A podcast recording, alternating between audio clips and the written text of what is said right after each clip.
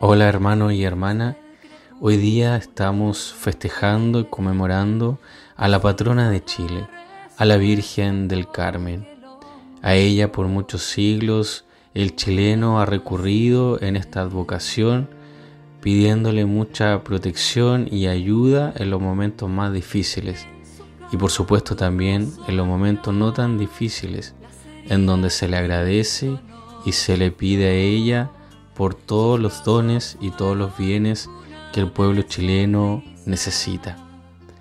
En este día también el Evangelio se nos recuerda a la Virgen María, quien está a los pies de la cruz junto a su Hijo Jesús, quien sufre físicamente. Pero María, ella, quien Jesús la deja como madre nuestra, madre de la iglesia, nunca abandona a su Hijo. Y ese es un potente mensaje del Evangelio, María nunca abandona a sus hijos. María nunca desprotege a sus hijos. Por lo tanto, hoy pueden venirnos a la mente muchas cosas, muchas emociones, sobre todo cuando recordamos a nuestra madre o a nuestra abuelita, quien nos ha inculcado esa devoción a la Virgen María.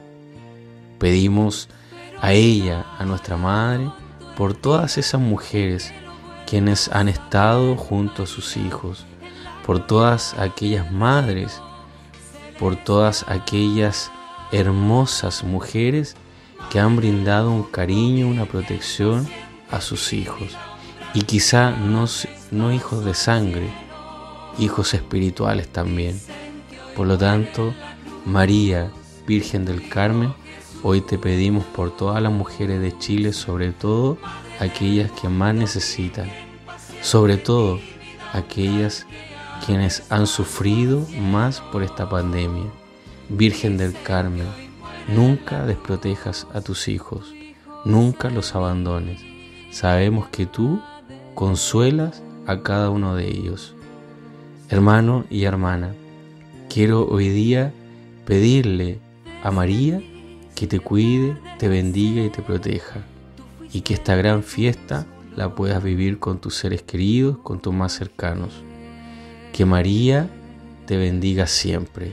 Tu amigo Julio Antipani.